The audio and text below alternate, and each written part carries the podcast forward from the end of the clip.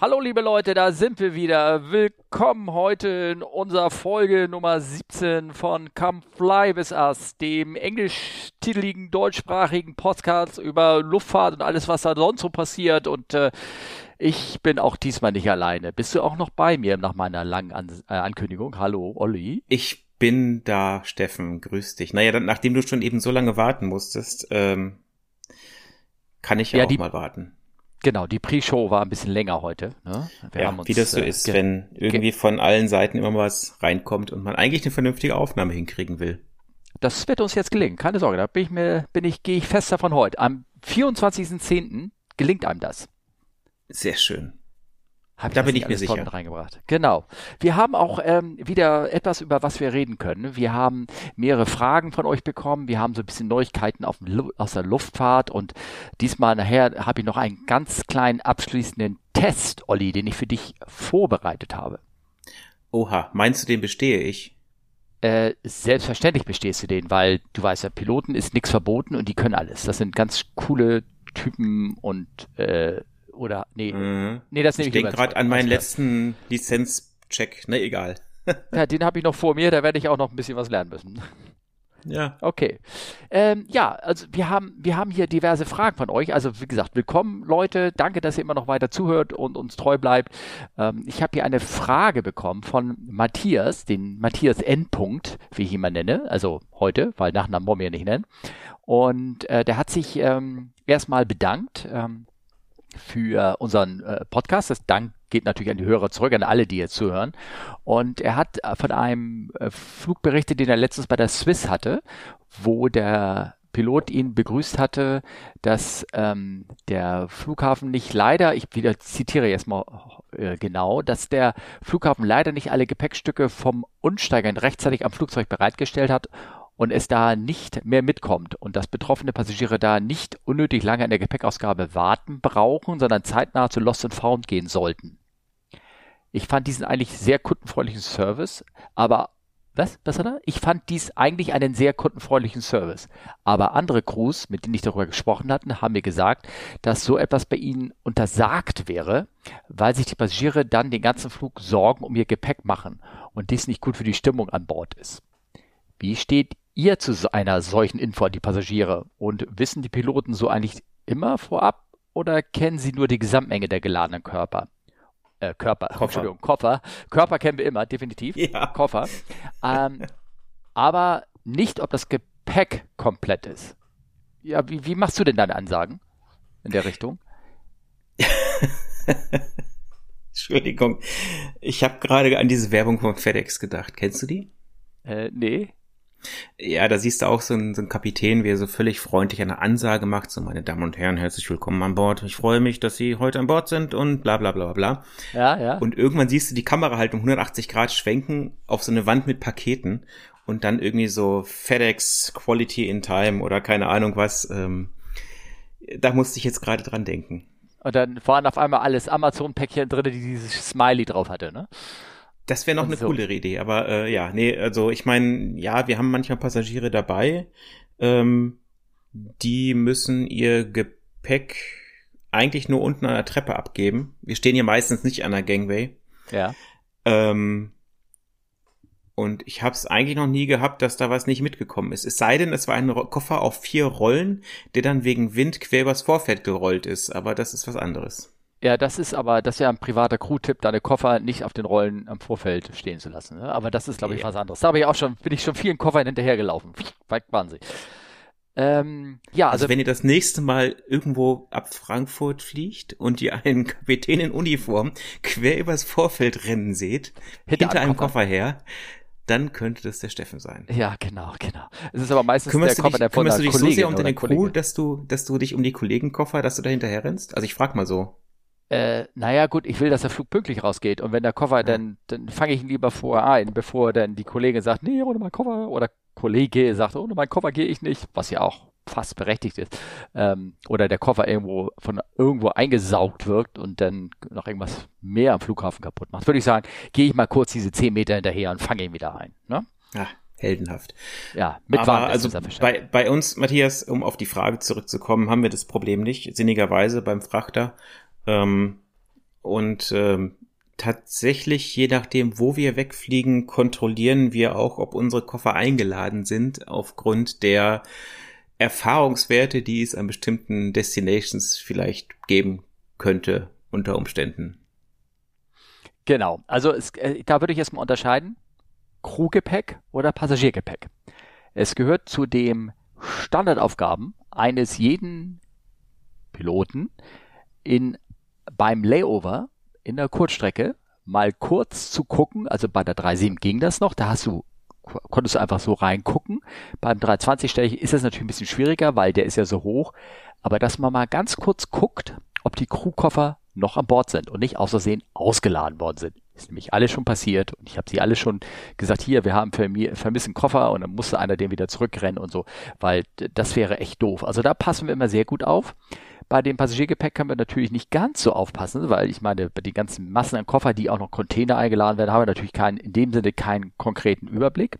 Der Rampagent weiß aber in der Regel mittlerweile bei den heutigen Systemen immer, wie viel Gepäck erwartet wird, also einfach schlichtweg, weil das Gewicht halt verladen werden muss. Das heißt, er weiß Bescheid, äh, ob wir alle Koffer haben, ja oder nein und kann sogar mittlerweile sagen, welche Koffer von welchem Flug fehlen. Nicht, dass er einen Namen kennt, das nicht, aber er weiß zumindest zehn Koffer aus, keine Ahnung, Nairobi fehlen noch oder so.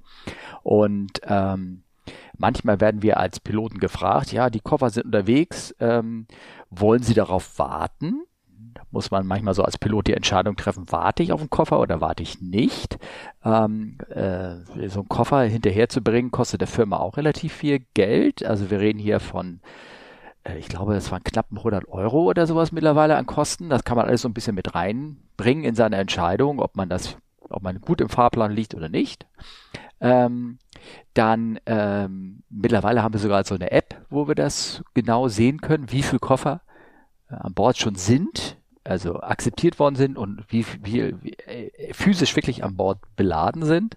Ähm, aber nicht welche, also woher die kommen und sowas. Das, das haben wir nicht. So, und ähm, ja, und so, so werden wir manchmal vom Boden gefragt. Manchmal gibt es auch ganz offiziell, das sagt, ja, wir haben Koffer und Transitgäste, die da können, da dürfen sie offiziell den Flug vier Viertelstunde verspäten, denn ist natürlich ganz nett, dann machst du es auch irgendwie. Ähm, und eine Ansage an die Gäste. Also ich habe keine Info dazu. Aber ich gebe der, den, den Bedenken da ähm, recht, dass man, ähm, also den, der da geordnet wird, dass von den Crews, dass man sowas nicht machen darf, ähm, dass man vielleicht, ähm, also ich mache das eher so, wenn, wenn Gäste kommen, die fragen, sind ihre Koffer gekommen?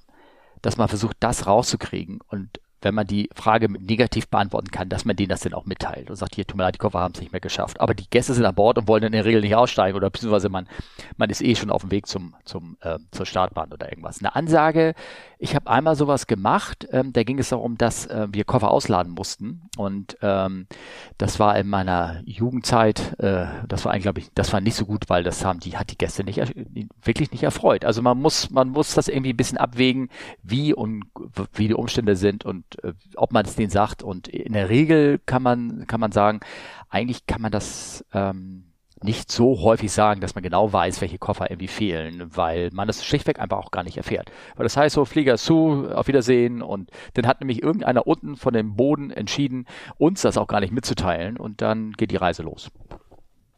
Zumal, also ich glaube schon, dass die Stimmung durchaus kippen kann, wenn da jetzt irgendwie 100 Koffer nicht mitkommen, oder?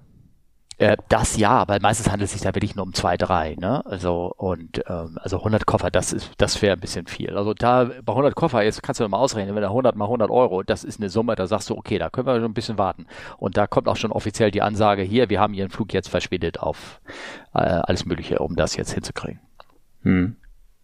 Ja, bei Krugepäck ähm, ist das auch immer ganz toll, gerade wenn man Kurzstrecke fliegt, weiß ich aus meiner Anfangszeit, da habe ich auch äh, mein Koffer ist ver verloren gegangen. Ich weiß nicht, Düsseldorf oder irgendwie sowas. Und dann bin ich einmal auf die Kanaren hin und zurück ohne Koffer und hatte dann eine Nacht in Düsseldorf, genau wieder, zweimal. Und ähm, hatte dann gleich gesagt, naja, ich muss am nächsten Tag eh wieder da auf die Kanaren hinfliegen. Lass diesen Koffer da bitte stehen. Ich hole ihn mir selber ab.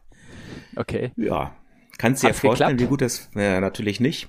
Ja, okay. Wir sind dann am zweiten Tag losgerollt und dann habe ich halt die Maschine genau zeitgleich reinrollen sehen, wie wir von der Parkposition los sind, wohlwissend, da ist jetzt mein Koffer drin und ich werde ihn die ja. nächsten drei Tage nicht wiedersehen. Ja. Weil danach nämlich die Übernachtung in München war. Ja, okay. Ja.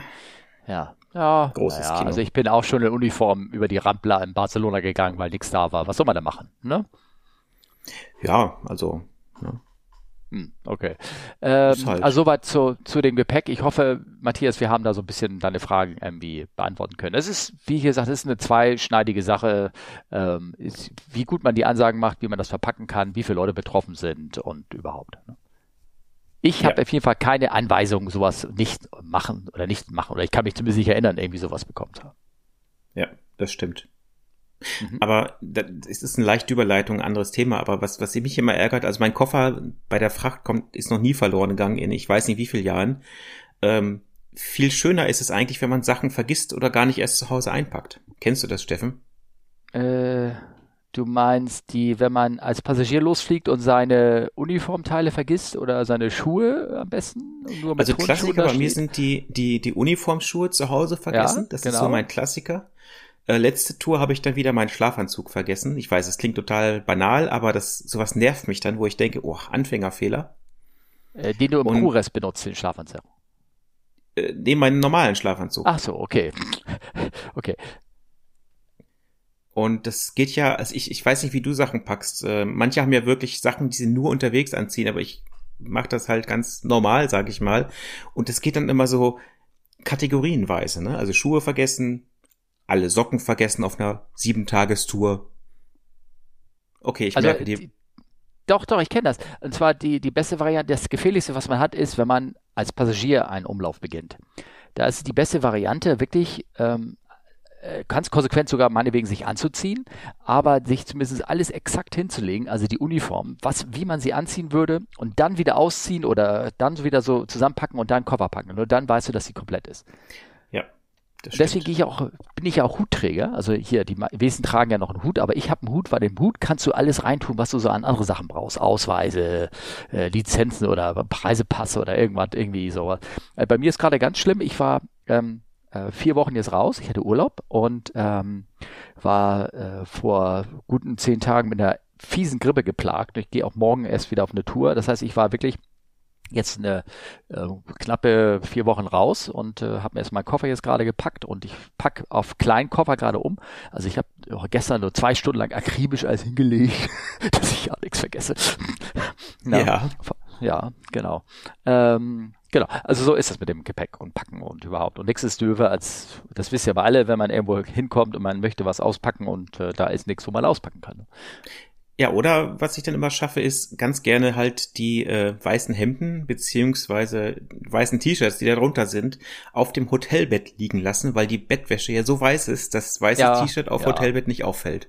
Ja, ich ja, frage mich echt, wie viel Hemden und T-Shirts die ganzen Crew-Hotels schon von den Crews haben. Ja, ja, es gibt auch gut, es gibt auch Kollegen, also ich kenne jetzt mal alte Geschichte wieder zurück, ich kenne einen Kollegen, der ist äh, auf eine fünf Tages gegangen und hatte nur sein Flightkit dabei. Und wo du dann gesagt hast, so, uh, da bin ich mal gespannt, wie der vierte Tag aussieht, ne? Wie, ich meine, er hat das Hemd dann oben schon so, so einen Kragen, weißt du, so, ne? so, so einen leicht gelben oder so. Aber nein, da, jeden Tag frisch gebügeltes Hemd, wohlgeduftet, gut rasiert, kam er da an. Ne? Da habe ich ihn immer gefragt, sag mal, wie machst du denn das? Ach, sagt er, ich flieg schon so lange her. Ich habe in jedem Hotel, gebe ich mein, unter, mein Hemd immer in die Wäsche und das bleibt da liegen, bis ich das nächste Mal da bin. Und das liegt auch für mich da. Und dann nehme ich es raus und habe ein frisches Hemd. Auch geschickt, ja. Nur wenn der Hotelwechsel ist, da muss man ein bisschen aufpassen, sagt er. naja, okay, gut. Wir haben ja das noch eine Gepäckfrage. Ne? Eine gute Idee, ja. Ja, ja. das stimmt. Äh, ja. Von Snoopersinn. Mhm. Ähm, er fragt zum Thema Gepäck tragen. Mein außergewöhnlichster Flug zu zweit in einer ATR 42 von Dublin nach Galway. Der andere hatte nur Handgepäck. Der Mitarbeiter durfte mir meinen Koffer in Galway vermutlich nicht geben und trug ihn neben mir übers Vorfeld ins Terminal. Schräges Gefühl. Ja, das glaube ich. Äh, und tatsächlich ja, ähm, aufgegebene Koffer gilt äh, sicherheitstechnisch als was anderes wie Handgepäck. Und äh, deswegen musste er das wirklich machen, so doof das Ganze ist, ja. Wobei es natürlich ein bisschen wenig Sinn macht, äh, weil er ja angekommen ist und mit dem Koffer sowieso rausgeht vom Sicherheitsbereich. Aber die, die generell die Sache ist halt, du hast den Koffer, der wurde sicherheitstechnisch behandelt und ähm, du bist noch im Sicherheitsbereich und das kann ja sein, dass in dem Koffer andere Sachen drin sind, nämlich dein riesengroßes Taschenmesser zum Beispiel mit der Klinge so lang oder dein gefährliches Spray, Haarspray, was irgendwie 200 Millimeter, Milliliter hat statt nur 100, was du ja mitnehmen darfst. Und dann öffnest du den Koffer im Sicherheitsbereich und holst dieses Haarspray aus und machst damit dann deinen Angriff auf. Ja, was denn? Was macht, was greift man da an am Flughafen Galway? Die also, Haare. Aber die, ja, genau, die Haare. So, und deswegen darfst du halt deinen Koffer im Sicherheitsbereich nicht mehr anfassen. Das gilt sogar für uns als Crew. Also ich, da, ich dürfte eigentlich nicht hochgehen oder reingehen in, in Frachtraum und dort meinen Koffer öffnen und da irgendwas wieder rausholen.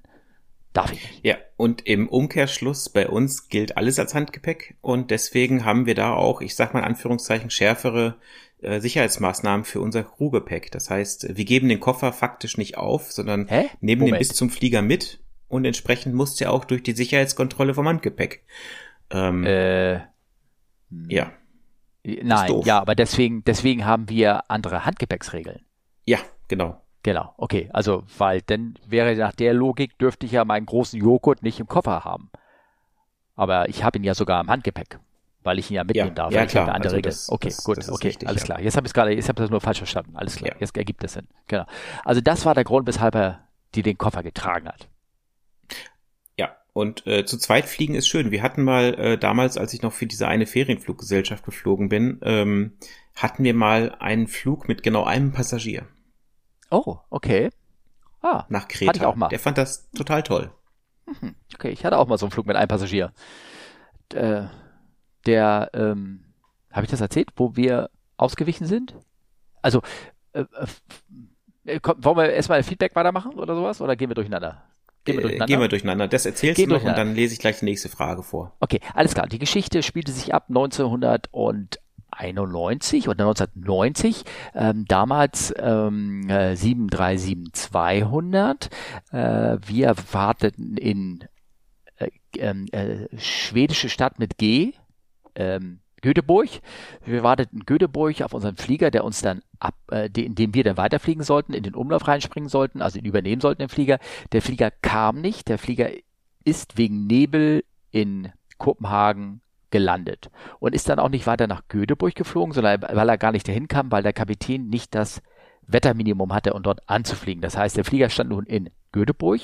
Man hat uns dann mit SAS von Göteborg äh, nach Kopenhagen, Kopenhagen geflogen ja. nach Kopenhagen geflogen. Ja, Entschuldigung, der stand in Kopenhagen. Man hat uns von Göteborg mit SAS nach Kopenhagen geflogen. Dort sind wir in die Tour reingest äh, in den Flieger reingestanden. Der war komplett bekatert, alles bis oben hin voll. Und wir sollten den jetzt nach Frankfurt fliegen. Aber es waren ja gar keine Gäste da, außer einer. Einer kam. Der ist anscheinend mit uns, mit der SAS von ähm, Göteborg nach Kopenhagen geflogen. Dann stand also, der Gast stieg ein und dann flogen wir also los Richtung ähm, Frankfurt und das war die Zeit vor AKAS, vor Telexe an Bord und all sowas, sondern wir flogen da an, wir waren im Anflug und dann meldete sich auf einmal Frankfurt Approach und sagt, äh, wir haben hier ein Telefon bekommen von ihrer Bremer Station. Ich, und der Kapitän, oder ich war am Funk, ich so, äh, was? Ja, Sie mögen da mal bitte anrufen, ne?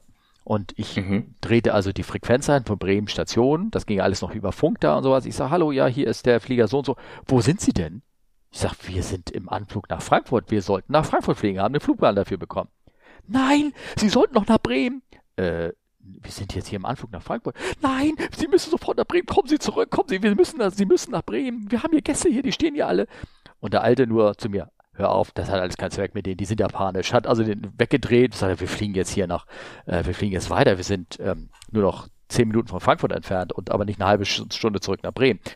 So, und dann rufen wir, aber rufen wir bei OZ an, also unsere Verkehrszentrale. Ich rufe bei OZ ein und die so, OZ so, oh ja, stimmt. Eigentlich sollten Sie nach Bremen. Ja, tut mir leid, das ist irgendwie ein Fehler unterlaufen. So, was machen wir jetzt? Warten Sie mal, kleinen Moment. Fliegen Sie erstmal weiter, wir melden uns gleich wieder. Flogen wir also weiter und so fünf Minuten vor der Landung kam der OZ wieder sagte, ja, wir haben die Pläne hier geändert, Sie mögen, können Sie jetzt noch nach Stuttgart fliegen? Wieso? Äh, ich gucke den Alten und der Alte so, jo, geht. Und dann sind wir dann durchgestartet, der, der Flughafen hat äh, nicht durchgestartet, also ausgewichen, der Flughafen hat gefragt, warum denn? Ich sag, ja, Operational Reasons, und dann sind wir in Stuttgart gelandet mit dem einen Gast, ne? Und haben denen das erklärt und der so, ach, das macht nichts, ich wollte sowieso nach Saarbrücken. Dann haben wir noch ein gemeinsames Abschiedsfoto gemacht und dann sind wir ausgeschieden. interessanterweise ist natürlich die Geschichte habe ich so verhindert, also so verhindert, so so äh, äh, na, ich, mir fehlt das Wort jetzt. Also äh, habe ich so aufgenommen, weil das ist natürlich ein markantes Ereignis. Und vor sechs, sieben Jahren äh, war ja noch mal so ein Abschiedsflug von der letzten 3-7, ich glaube, das war eher gesagt vor vier Jahren. Und da war ich dann mit und da haben sie überall so Bilder rumgetauscht und da meinte eine Kollegin, die da mit waren, das war so, so ein Treffen halt, du, ich habe da ein Bild gesehen, da bist du drauf. Ich so, was? Und dann gucke ich da hin und dann war das eben dieses Bild, das hat die Kollegin mitgebracht, wo ich da als ganz, ganz junger Mensch da stehe und ich so, ah, wunderbar, und was ist der, welcher ist der Kapitän ist das denn? Das habe ich mir ja gar nicht aufgeschrieben. Und dann kommt von hinten über die Schulter so, so auch so ein Kollege, guckt das an und sagt, das ist Kapitän XXX, das Arschloch, der Typ, der fliegt immer noch, ich hasse den. Und ich so, oh Gott, daran kann ich mir gar nicht erinnern. Okay, das sind Internas. Wie war die nächste Frage? ja, Entschuldigung. Also von ja, Leo Leibniz. Ja, äh, ja Leo genau. Leib Leibniz. Ähm, er schreibt, also er hatte uns geschrieben und schreibt dann zum Schluss, ach so, und ich lasse euch natürlich nicht noch ohne eine weitere Frage davon kommen. Äh, und zwar geht es um Non-Precision Approaches, insbesondere sowas wie VOA, NDB oder Localizer DME. Oha, da müssen wir gleich was erklären. Wird okay. sowas in eurer Fliegerei überhaupt noch benutzt? Und wenn ja, dreht oder bei euren Muster ertippt, ihr dann wirklich Kurs und Frequenz ein und fliegt das mit Radial und DMI ab oder wird das einfach über AirNav abgeflogen? So, Non-Precision Approaches. Ja. Steffen, ja, komm, ich fange mal an. Also Non-Precision Approaches sind Instrumentenanflüge, also für Anflüge bei, ich sag mal, nicht so guter Sicht, die werden quasi in zwei große Kategorien eingeteilt. Einmal Non-Precision und Precision Approaches, also ja, genaue Anflüge und nicht so genaue Anflüge, sage ich jetzt mal. Und mhm. bei den Non-Precision Approaches gibt es VOA, das ist ähm, Ultra Kurzwellenrichtfunk, heißt das, glaube ich, auf Deutsch. Ja. Very High Frequency Omnidirectional Radio Range. Benutzt doch den richtigen Namen. Diese Abkürzung sowieso scheiße. Ja, genau, WTF. Okay. Äh, NDB, das ist Non-Directional Beacon. Jawohl. Äh, also einfach nur so ein Peilsender oder eine Antenne, wie es zum Beispiel ein Radiosender oder Localizer DMI. Localizer ist ein Teil von so einem Präzisionsanflugsystem, aber nur einer davon, deswegen ist es da nicht so genau. Und DMI ist ähm, Distance Measuring Equipment, also so ein Ding, wo man Entfernungen messen kann. Mhm. Ähm, genau. Ja, wird das in unserer Fliegerei überhaupt noch benutzt? Äh, ja, wird es. Ähm, ja. Nicht so häufig, das ist richtig aber es wird noch benutzt und ähm, wir ja, wir sagen immer noch, drehen die Frequenzen ein, wobei sie werden bei uns übers FMS eingegeben, äh, mit Kurs und Frequenz und wir fliegen das auch ab, ja. Ähm, natürlich benutzen wir unser Flight Management, unser FMS dafür. Das führt, ja, man muss die Position trotzdem immer noch mit den Zeigern, also sprich den Anzeigeinstrumenten überprüfen, ja. Kann man das genau. so richtig sagen, Steffen? Ja, kann ja, man so richtig sagen, ja. Also ähm, oft ist der Flug im FMS abgespeichert. Das heißt, man kann ihn dann, wie du schon sagst, mit RNAV, also Radio Navigation oder äh, wie heißt das Radio? Nee, RNAV. Area Navigation. Area Navigation, genau, abfliegen, also mit dem FMS, mit der Magenta-Leine, mit der äh, Linie, mit der man so sozusagen sonst auffliegt. Aber trotzdem drehen wir uns die äh, normalen Frequenzen ein, wenn sie nicht sowieso dann auch vom FMS automatisch eingedreht werden und die sind dann eigentlich auch Master. Also wenn wir da irgendwie ungewöhnliche Abweichungen von kriegen, dann sollten wir schon mal überprüfen, ob da irgendwas nicht stimmt, wobei wir natürlich vor so einem Anflug auch überprüfen, ob ähm, unser FMS genau die Position anzeigt oder irgendwas. So, und ähm, äh, ja, das wird noch benutzt. Es gibt Flughäfen, die benutzen das relativ häufig. Die New York Kennedy zum Beispiel ist so ein Anflug. Also da wird gerne mal ein Nicht-Präzisionsanflug gemacht. Äh, die Definition eines Präzisionsanflugs ist, dass der dich zum Beispiel genau auf der Anfluggrundlinie hält, mit plus minus zwei, drei, vier Grad oder irgendwas. Ein sogenannter Viewer-Anflug, zum Beispiel auf der Runway Tutu Left in Kennedy, der geht an einem Winkel von wie viel? Was? 12 Grad? Oder 15 ja. 18 Grad? Äh, geht daran und er wird sehr häufig benutzt, weil man natürlich dann Gegenden äh, nicht überfliegt aus Lärmschutzgründen oder sowas. Und wenn das Wetter das hergibt, fliegt man häufig noch solche anderen Anflüge an und dann dreht man sich, beziehungsweise wird das VOA automatisch auch gerastet Ähm, und dann ist das eigentlich auch das Ma der Master, wobei natürlich die Systeme von GPS mittlerweile übergelagert werden und dann sind eigentlich die, äh, man kann sagen, das GPS ist natürlich genauer als das UA, dann wackelt er die Nadel hin und her, als, als wenn der Flieger da von der Anfluggrundlinie links und her geht. Also von der Seite ja, und wir trainieren das und da bist du ja mehr drin, Olli, im, im Training und sowas wird das auch regelmäßig geübt, weil es auch vorgeschrieben ist, dass wir das äh, im, in unseren jährlichen Checks im Simulator überprüft werden. Ja, zumal äh, auch selber so gehabt nach Tel Aviv äh, GPS geblockt. Also wie, ah, warum okay. auch immer, das ist ja, ja, egal. Aber hatten wir tatsächlich im Anflug äh, einen, ja, eine, eine, ne, ich sag mal, Warnmeldung, dass die das GPS die Genauigkeit, die benötigt wird, normalerweise nicht mehr liefern kann. Ne? Ja, genau. Gut.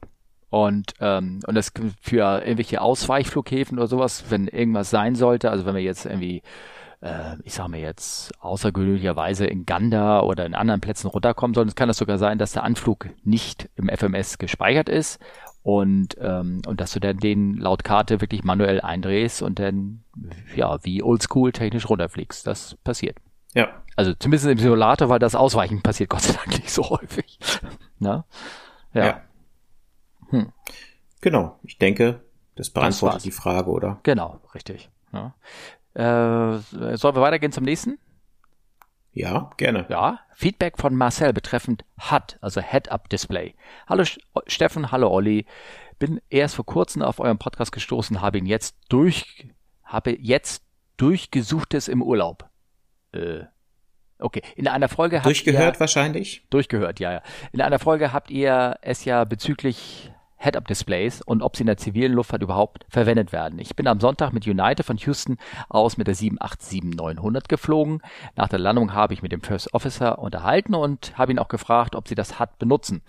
Dies hat er mit einem klaren Ja beantwortet und meinte, dass es bei jedem Start und Landung bis zu einer Höhe von 8000 Fuß nutzen. Tja, da kann ich nur sagen, äh, andere, andere Airlines, andere Sitten. Ne? Also danke für das, für die Info. Ähm, ich weiß, dass viele Flugzeuge ähm, ein HUD benutzen, gerne auch mal der, der Kanada, selbst der alte hat das benutzt, weil sie dann natürlich ein besseres Minimum haben. Äh, da kann er, glaube ich, ohne einen zweiten Autopiloten einen Cut 2 oder K3 sogar fliegen. Ähm, aber wie gesagt, äh, bei, es ist bei großen Airlines eigentlich nicht ganz so verbreitet. Das ist das meine Erfahrung. Das kann ich da. Ja, so ich sag mal, wenn, wenn das Ding verbaut ist, benutzt man es auch. Und beim ja. Dreamliner ist das Ding serienmäßig, meine ich, sogar verbaut. Ach, okay, das wusste ich nicht, okay. Ja. Ähm, und äh, das ist schon ganz nett. Also ich habe es halt im, im, im, im Dreamliner Simulator nur einmal ausprobiert. Das ist schon, schon witzig, doch. Mhm, okay. Ja, ja, also soweit dazu. Aber ich habe natürlich, mangels anderen Airlines kann ich da nicht so ähm, ähm, nicht so viel sagen, ne? Also wie das, wie das so ist. Also von der Seite her. Ne? Ja. Hm, okay. Ähm, ich hoffe, die haben die Frage damit ein bisschen beantwortet ne? und gehen schwuppdiwupp weiter zu ähm, einer anderen Sache, die habe ich gepostet. Oh Gott, das ist ja gar kein Feedback, sondern das habe ich. Äh, ich wollte gerade sagen, ja. Ja, und zwar, ähm, wir haben uns ja vorher vor der Show unterhalten, ähm, dass äh, ich hier äh, meine Cold Weather, also äh, meine Wintervorbereitung gerade durchgeklickt habe. Ne? Wir müssen ja immer schön uns vorbereiten auch und diesmal auch wieder auf den Winter. Und da ist so, das ist eigentlich schon seit 15 Jahren oder irgendwas, das war mir total neu, finde ich ja witzig, gibt's äh, so ein so ein Table, wo du anhand ähm, der Sicht nachgucken kannst, ähm, wie stark der Schneefall ist. Und das haben sie jetzt endlich offiziell eingearbeitet. Das finde ich irgendwie eine witzige Sache. Das äh, ist eine schöne Sache. Hast du davon gehört? Okay. Äh, ja, habe ich. Am Rande, okay. aber bisher nur. Ich habe mich noch nicht drauf vorbereitet, um ehrlich zu sein. ja, ja, nee, ist ja auch gut so. Ist ja auch noch nicht so, so wichtig. Aber da ist zum Beispiel, ich habe die Tabelle hier vor mir, da ist, die habe ich mir gleich reinkopiert in meinem Handy, damit ich sie aufrufen kann. Und zwar, denn wenn die Sicht halt äh, so und so äh, weit ist, also zum Beispiel, wenn, wenn ähm, ähm, ähm, die Sicht irgendwie 2000 Meter ist und äh, der, äh, das, wie, wie ist das wir lesen jetzt hier? Oder habe ich die falsche Tabelle? Ähm, auf jeden Fall kann man dann lesen bei zwei, zwei Kilometer Sicht und äh, einer Temperatur von ähm, minus einem Grad hast du am Tag eine äh, Snow-Dichte von Light. Ne, wir sind ja eingeteilt in Light, Moderate und Heavy Und, ähm, und dann kannst du dir so ein bisschen einordnen, hey, wie lange hält meine Enteisung vor? Das finde ich eine schöne Sache. Das ist irgendwie, bis jetzt hat man immer sich so ein bisschen so durchgemuselt oder beziehungsweise hat halt die Wetterberichte genommen, wo, wo drin stand, äh, mhm. Moderate Snow oder Light Snow oder irgendwas. Und manchmal hast du rausgeguckt und hast gesagt, also das sieht mir echt ein bisschen mehr aus als Light. Und dann hast halt die, hast aus dem Bauch aus deine Enteisungszeit sozusagen äh, erniedrigt oder weniger gemacht. Und jetzt hast du so einen kleinen Tabell und kann dir ein bisschen helfen. Das finde ich schön. Das war so, ja. so unter uns Piloten, unter uns Schwestern, ne, sozusagen. Ja, hier, ne? ja, ja. Das ähm, vor allen Dingen, was bei dieser Enteisungssache ist, ähm, das hat Steffen ja schon gesagt, diese Holdover Times, also die mhm. Zeiten, die man mit dem Enteisungsmittel äh, noch am Boden stehen darf, bis man startet. Mhm. Und da gibt's halt immer Tabellen. Und eigentlich das Lustigste ist immer, diese Tabellen sind natürlich für jedes Enteisungsmittel anders. Es ist klar, das sind ja andere chemische Zusammensetzungen.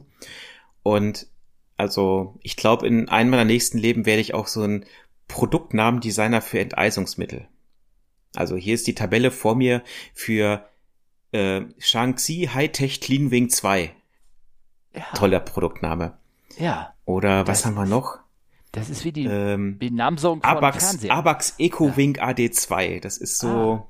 ja, weißt du Bescheid. Das sind Produktnamen, wo du weißt, äh, ja, die, von denen weißt du, selbst wenn du morgens um 4 Uhr aufgeweckt und die fragen dich und dann kannst du sofort, das kannst du rausspulen. Kannst du das nicht? Nein? Ja. Ah, ja ich sehe Oder, schon. oder was denn? Clarion SafeWing MP3 Flight Plus. Das ist aber in Frankfurt das Zeug. Ja, aber das, äh, Da siehst du, hey. Oder ja. Chirotech Polar Guard 2. Registered oh. Trademark. Trademark. Ja. Oh. Ich meine, das ist so, ja, weiß ich nicht. Ah, okay. Oh. Das, um zu sagen, wie toll es ist, das ist wie im Discounter, wenn du da einen, ähm, weiß nicht, einen Kartoffelsalat kaufst und da steht drauf extra delikat.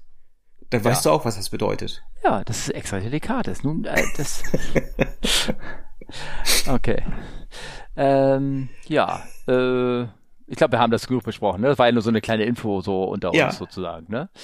Ähm, ich habe hier dann, ich weiß nicht, ob ich das war oder ob das jemand anders da reingepostet hat, einen Link von der Denver Post. Ähm, äh, Pilot Shortage in Aviation wegen alternder Pilotenschaft. Ich glaube, das ist, glaube ich, ein ziemlich alter Hut, dass ähm, ja, dass äh, die die Airlines irgendwie kein Geld mehr ausgeben für die Ausbildung und äh, die Militär auch keine Leute mehr ausbildet, dass die Leute das alles selber bezahlen müssen ihre Ausbildung, dass sie aber nicht das Geld dafür haben und dass dadurch, ich sag mal so, Piloten bei steigenden Luftfahrtzahlen am Ende dann irgendwie knapp werden und äh, man sich ja in letzter Zeit dazu entschlossen hat, auch immer das Fliegen Fliegen in immer höheren Altersbereichen zuzulassen, sozusagen. Das ähm, wird da nochmal so ein bisschen Artikel geben, glaube ich, zusammengefasst.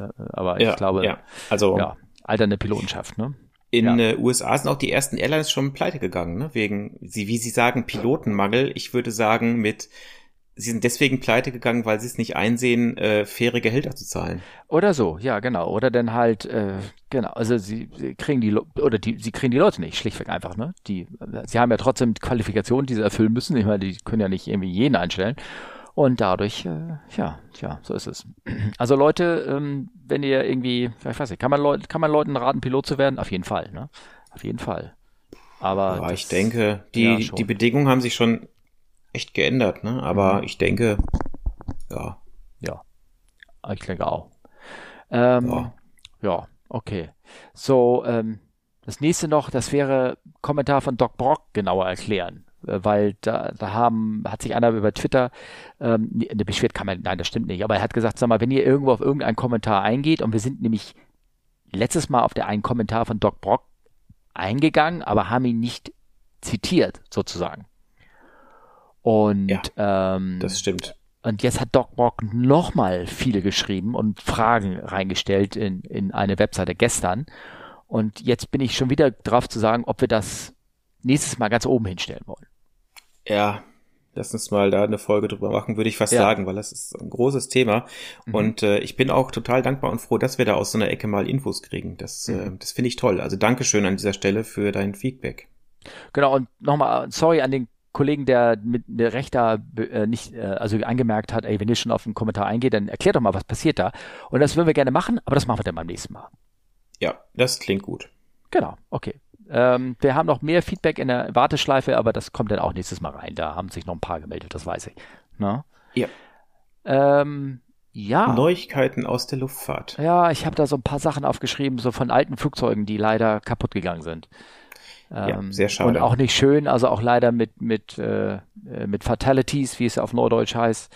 Und ähm, ähm, da wollte ich, hab, ich habe das reingetan, weil natürlich das tut einem so ein bisschen weh, wenn so, ein, so ein alter, alter Flieger ähm, kaputt geht. Und ähm, hier in dem Text, den ich da irgendwie reingeschrieben habe, auch äh, äh, in den ersten vom NTSB ersten Report, der rausgekommen ist über den Unfall. Es geht konkret genau, es geht um die B-17 Crash at Bradley Airport. Und dann habe ich die Fragen darauf geschrieben, was, was ist ein Rough Mag und ein Feathered Prop? Weißt du das? Also Rough Mag würde ich sagen, äh, ein, ein rauer Magnet sozusagen. Was? Ähm, ja. Oder? Ja, genau. Aber äh, was ist ein Magnet beim Ne? Ich meine, ich, du weißt ja, wir machen ja am Podcast wohl ein bisschen was erklären. Ich weiß, was es ist, du weißt auch, was es ist. Aber das ist halt so ein bisschen oldschool. Und deswegen dachte ich mir, bringe ich das rein zum Befragen. Ja, ähm, das ist so ein bisschen Motorenkunde aus der Flugschule, ne? Ja, genau. Also, eine B17 war das, die natürlich ein entsprechend altes Motörchen da verbaut hat. Nein, vier Stück, um genau zu gehen. Und ähm, wie ihr das sicherlich bei normalen Anführungszeichen Autos kennt, man braucht ja eine Zündung für so einen Motor. Das sind ja keine Dieselmotoren. Ähm, und ihr braucht entsprechend einen Zündverteiler. Und das wird halt mit Magneten gemacht. Genau. Also Magnetos. Genau. Das ist, das ist, ist es eine Zündspule? Es ist eine Zündspule, ne? Ja. Ja. Ja, eigentlich ganz normal. Also ganz klassisch wie die alten, in Anführungszeichen, Motoren. Also mit modernen Pkw-Motoren hat das natürlich nichts mehr zu tun. Aber ja, genau. Und, genau, also wobei ähm, eine Zündspule. Ich überlege gerade, wie, wie, wie der Magnet äh, genau äh, unrund laufen kann. Na, also, also, also erstmal, warum, also warum heißt es Magneto? Also ich würde noch anfügen, dass halt eine normale Zündung, wenn du da die Stromzufuhr an äh, Batterie abklemmst, dann kriegst du auch keinen Strom mehr wie die Zündspule und dann geht der Motor aus. Und ein Magneto ist einer, wo eine Magneten rotieren und er durch die Rotäne, also das ist praktisch ein kleiner Mini-Elektromotor oder Generator, der gleichzeitig den Strom erzeugt für die Zündspule, um dann den Zündfunken zu erzeugen. Ja. Und Rough Mac, ja, dann ist halt der, äh, kriegt er, hat er irgendwie vielleicht eine Spule, hat er einen Kurzschluss drin oder irgendwas, der kriegt nicht genügend, ähm, ähm, ähm, sag mal, ähm, Strom aus einer, äh, auf, auf einem der beiden Zündkerzen. So ein Ding hat ja immer zwei Zündkerzen rein und dann läuft der Motor unrund oder es laufen nicht alle Zylinder oder irgendwas in der Art. Und äh, das ja. ist ein Rough Mac, ne? Ja. Genau. Also der ja, genau. Motor liefert nicht mehr die richtige Leistung.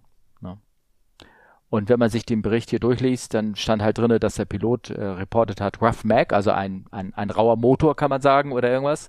Und äh, mhm. äh, nicht gut laufender Motor. Und der andere fing an, aus irgendwelchen Gründen, den haben sie dann gefeathert. Ja, also den Propeller haben sie gefeathert und der andere war auch in einer halb, ein Blatt in einer gefeatherten Stellung. Und deswegen wollte ich nur mal eingehen, was es denn ein, ein Feathered Prop ist. Ja, das Prop steht, äh, glaube ich, für den Propeller, ne? Ja, willst du das ja. erklären? Ich äh, kann es, also das ist diesmal, das ist einfacher als der Magnet, finde ich. Einfacher der Magnet? Ähm, Ein, äh, einfacher als der Magnet, sagte ich. Na, habt ihr schon mal Windmühlen angeguckt, diese modernen Windräder? Wenn die sich nicht drehen? Also diese großen, die längs der Autobahn stehen und überhaupt und, und auf dem Berg, die keiner in seinen Hinter, hinter sein, keiner in seinem Garten haben möchte, aber jeder braucht sie. Unsere neue Energieversorgung sozusagen. Und wenn so ein Windrad sich nicht dreht, dann ist, sind die äh, Propellerblätter, die ja verstellbar sind im Anstellwinkel, um optimier, optimal den Wind einzufangen, sind beim Flugzeug auch verstellbar im Anstellwinkel, um optimal den Schub zu erzeugen. Und wenn ein, ähm, wenn der äh, Motor sich nicht dreht, sollte man diese ähm, Blätter in dem Anstellwinkel so stellen, dass sie praktisch in einem, was am besten in einem Nullgrad-Winkel, also wie eine Messerschneide in den Wind gestellt werden, sodass dann am wenigsten Widerstand durch den, durch den Prop erzeugt werden. Ja. Und äh, das können wir beim Flugzeug äh, manuell einstellen. Äh, wenn, wenn man, äh, man merkt es sehr schön, wenn man äh, so ein Flugzeug fliegt mit einem Verstellpropeller, dass man, wenn der Motor ausfällt und äh, dann dreht er sich trotzdem weiter, weil er wie ein Wind, Wind, ähm, wie eine Windmühle funktioniert und den, über den Wind, wie heißt das, über den Luftstrom jetzt wie eine Windmühle funktioniert und den Motor dreht und erzeugt einen riesigen Widerstand wirklich groß. Man, ich glaube, berechnungstechnisch ja. kannst du dir vorstellen, das ist wie eine, wie eine Scheibe, die man hält, entgegen dem Wind hält. Mhm. Äh, also wenn du da die, Wind, die Widerstand ausrechnest, rechnest du den, den, die vollen Durchmesser, äh, welche Fläche das ist, als, als, als Widerstand in den Wind rein. Und wenn man den auf Fässer stellt, dann hört der Propeller sich auf zu drehen und dann, dann ist es so auf einmal, als wenn auf einmal uff, der Flieger wieder anfängt von alleine zu fliegen, weil das echt weniger Widerstand ist. Und wenn man den Tripex-Defekt hat, das ist eine der ersten Sachen, die man macht, den Prop fässern. Leider gibt es auch viele Geschichten, wo man den falschen gefässert hat und das war dann auch nicht gut. Und keine Ahnung, was hier, ob hier, hier auch sowas eine Rolle gespielt hat. Ja, keine Ahnung. Also das, das was du da verlinkst, da verlinken wirst, mhm. ist ja erstmal der Preliminary Report, glaube ich, genau, ne, wie ich das richtig, genau. gesehen habe. Aber da weiß man Von zumindest, worum es geht, ne? Wer, wer der von dem Vorfall noch nicht gehört hat. Ja. Ja. Ähm, apropos Preliminary Report, ähm, hast du mitbekommen, dass der Abschlussbericht von Lion Air jetzt rausgekommen ist? Der Abschluss, nee, das habe ich nicht mitbekommen. Okay. Gut. Ja, der ist rausgekommen und äh, ja, über zig Seiten wie üblich und äh, sie geben Boeing die Schuld für den Absturz. Das Hm. ist schon äh, sehr deutlich, sag ich mal. Okay. Ja, also es geht um die 737 Max, Andi. Ja, genau, Die, die ja. das nicht wissen. Okay. Ja, den, den werde ich mir mal äh, hinsetzen, Kaffee aufsetzen und mal durchlesen. Ne? Ähm, also das soweit zur, zur B17 und dann war jetzt kurz danach eine DC-3 im Anflug auf Nass, Nassau äh, Mhm. gecrashed, steht mal da so drinne und zwar ist die äh, im Anflug ähm, Triebwerksausfall und ist im Wasser gelandet, ne?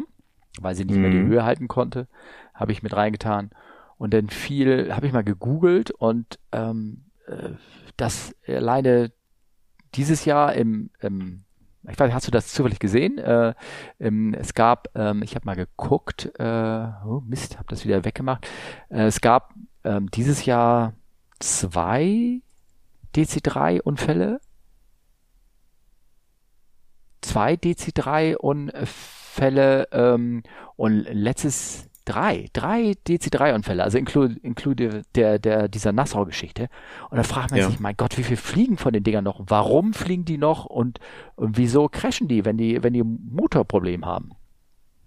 Ja, warte mal, ich will mal gerade was nachschauen. Sorry fürs Klicken. Nee, macht nichts, alles gut. Ich habe äh, ein paar Fragen natürlich mir selber schon irgendwie so ein bisschen beantwortet und ich habe mal geguckt, also man sagt so, es fliegt so, weltweit fliegen noch so 300 Stück von den Dingern.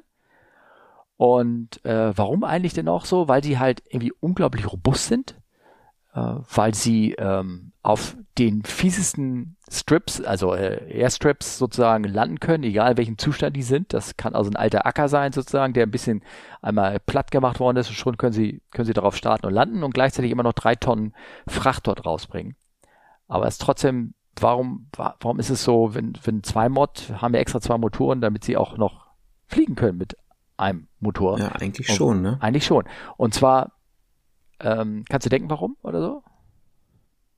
Nee, ich, Nee. ich gucke gerade was, ich, ich suche was, deswegen bin ich gerade so so, ein bisschen. okay. Also ich kann mal weiter erzählen, und zwar, weil ähm, äh, früher gab es halt anderen Sprit. Also früher gab es 130 Oktan und den kriegst du eigentlich nicht mehr. Den, heute kannst du nur noch 100 Oktan Sprit ähm, kaufen und die brauchen halt Ja. richtigen Sprit und nicht, also nicht hier Jet oder irgendwas, sondern schön hochoktanigen Kraftstoff. Das heißt, die Triebwerke kannst du gar nicht mehr ähm, so stark belasten, weil dann fangen sie nämlich an zu klopfen und fangen auch rough zu laufen sozusagen, also laufen nicht mehr so richtig. Das heißt, wenn in einem Bericht hier, der hier drinne ist von der äh, Buffalo DC3, das ist hier Buffalo Airways, der in Kanada das Ding, da hatten sie auch einen Triebwerksausfall und als sie die Leistung auf dem anderen erhöht haben, um überhaupt die Höhe zu halten, fing das Triebwerk auch an, äh, uns rum zu laufen und, und äh, fing an zu klopfen oder irgendwas und dann letztendlich mussten sie auch eine Forced Landing machen. Hm. Immerhin ist da nichts passiert, also außer der Flieger kaputt, ne? aber naja. Ja. Nee, ich war gerade am gucken, weil ich habe nämlich, ich war vor ja, zehn Jahren mal auf den Bahamas mit einer Piper Archer und dort haben wir ein äh, DC3 gesehen und ich wollte gucken, gerade von der Registrierung, ob das die richt- ob das dieselbe war, aber ist es nicht. Ah, Und okay. wenn ich da gucke, tatsächlich war es eine Douglas R4D8Z. Ähm, das ist quasi so eine gepimpte D- DC3. Mhm. Ja, es gibt die ja auch Ähm. mit äh, Turboprop. Ähm, mit, äh. Ja, genau. Also mit, ja. Ja. genau. Okay. Also es gibt so irgendeinen einen Umrüster, der rüstet die Dinger um ähm, auf äh, ja, Turbinenantrieb, ne? also äh, Propeller, Turboprop. Ne? Nicht mehr mit äh, Kolben und sowas. Ja. Cool. Also, Und tatsächlich, ich gucke mir gerade die Fotos an, das ist sogar noch eine mit klassischem Sternmotor. Ja, hm, guck. Okay. Ah. Aber ist eine andere und die sah da schon äh, ziemlich abgerockt aus, muss man sagen. Aber ja, ja. wie das so ist bei so alten Frachtfluggesellschaften. Ja, ne? ja, ja, klar, logisch. Also das fand ich sehr, sehr spannend. Die habe ich, äh, die, die beiden Fälle habe ich da irgendwie rausgesucht und äh, dachte mir, wenn er, vielleicht hatte einer das auch gesehen und fand da Interesse dran. Ne? Mhm. Ähm, apropos Interesse. Sag mal, ich habe in, habe in sehr vielen, auch ein paar Bilder in letzter Zeit getweetet. Ich habe, ich war ja sozusagen zu Hause zwangsweise und habe mal so ein bisschen ja. Sachen aufgeräumt und habe da so alte Sachen gefunden. Unter anderem ähm, Unterlagen zur Zweitmusterschulung DC10 Passage. Oh. Ja. Also, gehen mal in den nächsten Themenbereich. Ich wollte mal kleine Geschichten erzählen. Und ich dachte mir, du bist ja Cargo-Pilot, ne? Ja. Ja. Ich ein bisschen Angst, was noch, jetzt kommt. ja, ja. Du, wärst du denn noch ähm, in der Lage, Passage zu fliegen? Ich habe hier nämlich. Du meinst jetzt. Ja. Also mental oder körperlich oder? Naja, also ich habe also ich habe pass mal auf, ich habe ich, ich habe ja mal Lernziele, ne? Also Lernziele für dich. Einen Tisch für ein vorgegebenes Menü korrekt eindecken zu können. Kannst du das? Natürlich in welcher Reihenfolge die verschiedenen Besteckteile eines Gedeckes verwendet werden. Und vor allem viel wichtiger ist, wie die an Bord geführten Getränke korrekt serviert werden und welche Punkte beim Öffnen einer Wein- und Champagnerflasche zu beachten sind. Das dachte ich mir, das wären doch so mal Fragen, die wir jetzt gerade mal so ein bisschen äh, beantworten können. Ne? Ja, ja, schieß ja? los. Also bei, bei meinem letzten Flug habe ich tatsächlich die Küche gemacht, sozusagen. Ah, okay, gut, alles klar. Also jetzt fangen wir mal an. Also ordnen Sie folgende Serviertemperaturen den unten aufgeführten Getränken für zu. Also wir haben einmal stark gekühlt, ne? 5 bis ja. 10 Grad, gekühlt 10 bis 12 Grad oder Zimmertemperatur. Also welche Temperatur servierst du äh, an den Cognac? Zimmertemperatur, Zimmertemperatur, gekühlt oder stark gekühlt? Zimmertemperatur. Respekt, cool. Champagner. Äh, was war das? Kühlschrank kalt? Äh, 5 bis 10 Grad, 10 bis 12, 18 bis 20. 5 bis 10. Respekt, alles cool. Äh, und äh, äh, Wodka.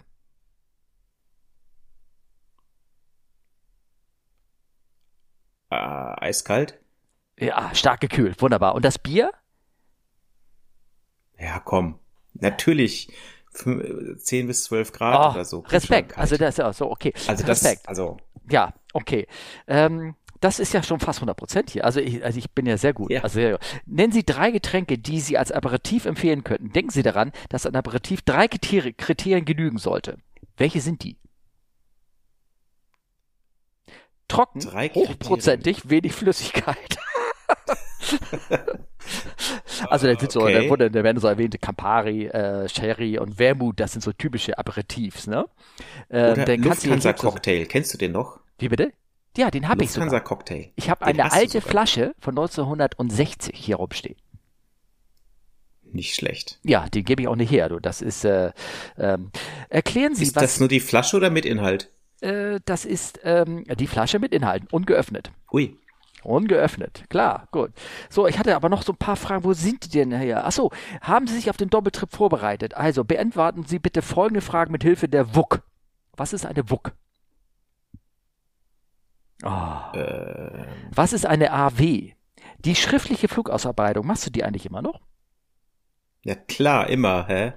Die WUK WUK ist die Währungsumtauschkurs. Das sind so kleine Tabellchen, die Büchlein, die musstest du immer aufwenden. Da haben die Kollegen ihren Bordverkauf mitgemacht. Du kennst aber auch gar nicht. Kennst du noch Wiegel? Nee.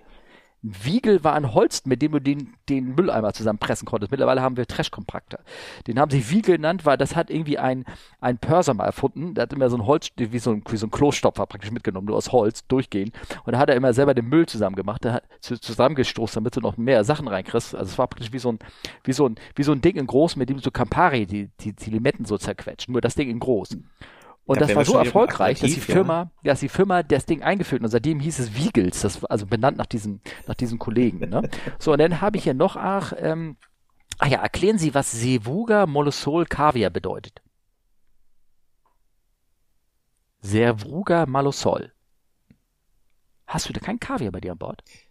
Also, ähm, kannst du das nochmal wiederholen? Du googelst jetzt bestimmt nebenbei. Nein, ich google nicht. Ich, Sevruga Malosol. Malo Sieh, wie heißt, froh ich bin, ja. mal Sol Kaviar probieren. Ja, genau. Äh, äh Sevruga ist, glaube ich, russisch heißt hochwertig und Malosol heißt mal wenig, wenig Salz, leicht gesalzen, fein, fein, feinkörnig. Ach ja, und dann als letzte Frage, die muss aber jetzt machen, zeichnen Sie das entsprechende Gedeck ein. Jetzt hör dir mal, hör dir mal diese Namen an. Was so, also ich meine, früher, äh, da wurde ja richtig noch Filet abgeschnitten. Also sie kamen in den Servierwagen rein und haben dir das Schleichstück abgeschnitten. Und zeichnen Sie das entsprechende Gedeck ein. Kraftbrühe Royal. Das ist, äh, das ist wie aus Loriot. Die Kraftbrühe Royal. Filetsteg Haushofmeister. Ich habe keine Ahnung, was es ist. Und eine bayerisch Creme. Ach, ich glaube, wir lassen das, oder? Brauchst du ich noch mehr Hunger. Fragen? Ah, das sind noch so schöne Sachen da frei. Ah, empfehlen Sie zwei der unten aufgeführten Beilagen zu folgenden Hauptgängen. Was gibt's da noch? Ähm, äh, blub, blub, blub. Erklären Sie folgende Fleischgerichte. Tornados, Entrecot und Rostbeef. Na gut, okay, das kann man, das kriegen wir vielleicht noch hin, ne? Wie groß ist der Zeitunterschied zwischen Karachi und Narita? Wer, war, war Karachi und Fragen, Narita? Das mussten die alles hier beantworten, ne? Karachi und Narita, Moment, das lass mich jetzt mal überlegen. Das ist ja, Pakistan, die haben ungerade, glaube ich. Vier Stunden dreißig, acht Stunden, drei Stunden dreißig. Ja, das äh, mag sein, ich habe keine Ahnung. Ich äh, gucke das auch noch. Steffen.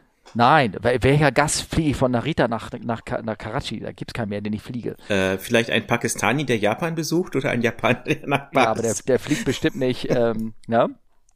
Der fliegt bestimmt ja. nicht äh, ähm, mit uns über Frankfurt. Naja, wobei, keine Ahnung. Keine das ist richtig, aber äh, hier, äh, Zeitzonenunterschied und so. Kennst du das Spiel, wenn einem mal, was natürlich nie vorkommt, langweilig ist an Bord? Na? Ähm, du suchst zwei Orte auf der Welt und musst raten, welcher, der Kollege muss raten, welcher äh, von der aktuellen Flugposition aus näher ist. Also nehmen wir mal an, du bist über Nordatlantik und ja? du sagst halt okay. Rio und Novosibirsk. Und dann muss der Kollege halt sagen, was näher dran ist. Oder du rätst halt direkt die Mileage und wer näher dran ist, hat gewonnen. Und dann geht es um das Abschlussgetränk, äh, nachdem der Umlauf vorbei ist das oder so wäre jetzt so ein Vorschlag, ja. Ja, es gab ja auch früher das, du weißt, das Bugrad-Roulette, ne? Äh, ja, so grob. Äh, Aber erzähl, erzähl, erzähl's ruhig nochmal. Also Bugrad-Roulette war, dass du, ähm, dass jeder seinen Namen aufs Bugrad mit Kreide oder irgendwas geschrieben hat. Und beim Reinrollen, dessen Namen unten war, der musste die Runde bezahlen. Also, ne? So. Äh, ja, quasi so. Also ich kenne das bei ungeraden Lecks, wer die Landung bekommt, die letzte. Äh, oder so, ja, gibt's auch. Okay. Also das Tripfuel, du weißt ja, Tripfuel sollte man nicht wählen mit gerade und gerade. Das ist äh, kein guter Tipp. Äh, ja. Nee, was wir damals bei der einen Firma gemacht haben, ist, dass du das auch mit der Runde abends äh, mit Gummibärchen auslosen kannst. Ja, die man an die Scheibe klebt, oder was? Oder? Ja, genau. Ah, also okay. ihr, ihr, kennt das ja, Gummibärchen am Rücken anlecken und dann mhm. an der Scheibe kleben. Und zwar mhm. vornehmlich von außen an die Cockpitscheibe. Ja. Und das Gummibärchen, was am längsten hält oder am ersten runterfliegt, zahlt die Runde. Ja, genau, genau. Der hatte also nicht das Gummibärchen, sondern der dazu gehörige Kollege. Es gibt fünf Gummibärchenfarben, das passt immer ganz gut. Ja, okay. Ja, ja, genau. Da gab es nicht irgendeiner, der das mal irgendwie gemacht hat, Gummibärchen? Und dann kann, naja, jetzt ist eine andere interne Geschichte, die darf ich nicht erzählen, da sind wieder Namen mit dabei oder irgendwie sowas. Das geht. Ach so. Ähm, also, dann würde ich sagen, wir können aber den Sack langsam zumachen. Ich habe aber noch die letzten ja. Lernziele für dich jetzt hier. Oha. Und zwar Lernziele für dich. Bis zum nächsten Ja. Weg. Die einzelnen Schritte zur Herstellung eines Cocktails in der richtigen Reihenfolge nennen sagen können, in welchen Fällen ein Cocktail gerührt und in welchen er geschüttelt wird. Und ganz wichtig, alle an Bord herstellbaren Cocktails mit Hilfe des Rezeptheftes zubereiten zu können. Okay, kriegst du das hin? Ja, Oder klar. kriegt ihr das hin, Leute? ne? Ich würde sagen, wir haben genug gequatscht. Wir sehen das uns denke ich. Anfang nächsten Monats, der ist ja bald, also irgendwann so in zwei Wochen wieder, genau. oder? Kriegen wir hin. Ne? Ja, ja, würde ich sagen. Genau. genau. Und ähm, falls ihr noch weitere Fragen habt, Olli, wo müssen Dann Sie sich melden? Genau, ich, ähm, ich mache das mal. Also entweder ja. bei Twitter, fragcfvu, also frag, wie das deutsche Wort, und dann Charlie Foxtrot Whiskey Uniform. Oder ihr schreibt eine E-Mail an fragen at comeflywithus.de oder natürlich auf der Webpage, ha, jetzt kommt das dritte, könnt ihr uns ja auch Feedback über die Kommentarfunktion geben, was ja auch schon andere gemacht haben. Wir haben es noch nie ja. so richtig erwähnt. Stimmt. Deswegen das stimmt. Da, also, der, da, da ist übrigens der berühmte Kommentar von Doc Brock, den wir jetzt hier zum zweiten Mal erwähnt haben. Und den hatte ich, glaube ich, letztes Mal auch in die Shownotes reingetan. Das werde ich auch wieder tun. Auch, ähm, und damit ihr das vielleicht nochmal nachlesen könnt. Ne? Genau. Dann okay. Wünsche ich dir einen guten Flug morgen. Äh, die auch, wo immer es hingeht. Ich weiß nicht, wann du fliegst. Viel Spaß und ähm, genau, Delhi morgen, schauen wir mal. Ne? Alles klar, bis dann. Jo, tschüss. Tschö.